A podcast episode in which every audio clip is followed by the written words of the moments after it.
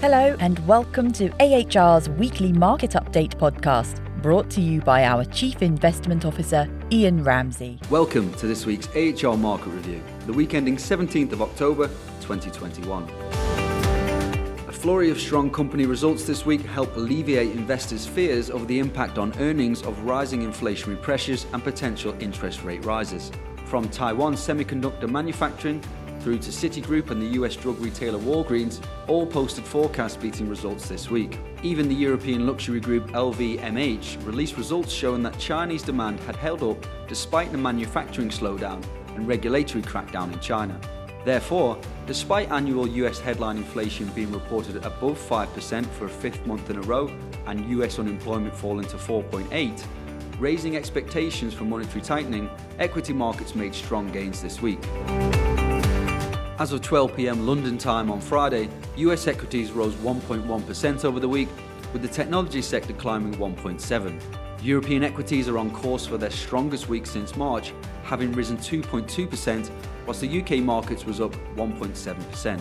The Japanese stock market increased by 3.2%, helped by further weakness in the yen, increasing the competitive position of large industry companies. Emerging markets advanced by 0.8%, with Hong Kong stocks rising by 2 led by the consumer and industrial sectors. Despite any sign of inflationary pressures abating anytime soon, with pressures, if anything, broadening out, bond yields fell this week. 10 year US Treasury yields are now trading at 1.54%, UK gilts 1.1%, and German bonds minus 0.18%.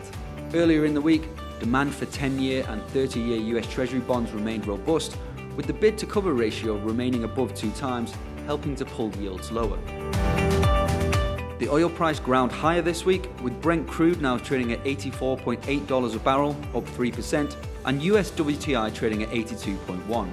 Copper jumped by over 10%, with the price having risen above $10,000 once more, currently trading at $10,131. Gold rose 1.5%, now priced at $1,783 an ounce. The latest US retail sales data is due out later today, which will provide an indication as to whether price rises are choking off demand or whether retail sales remain a strong driver of the economic recovery. This will provide another piece in the puzzle for the Federal Reserve as to when to commence the tapering of its vast bond buying program. That's all for this week's AHR Weekly podcast. Thank you for listening, and for further investment insights, head over to ahrprivatewealth.com.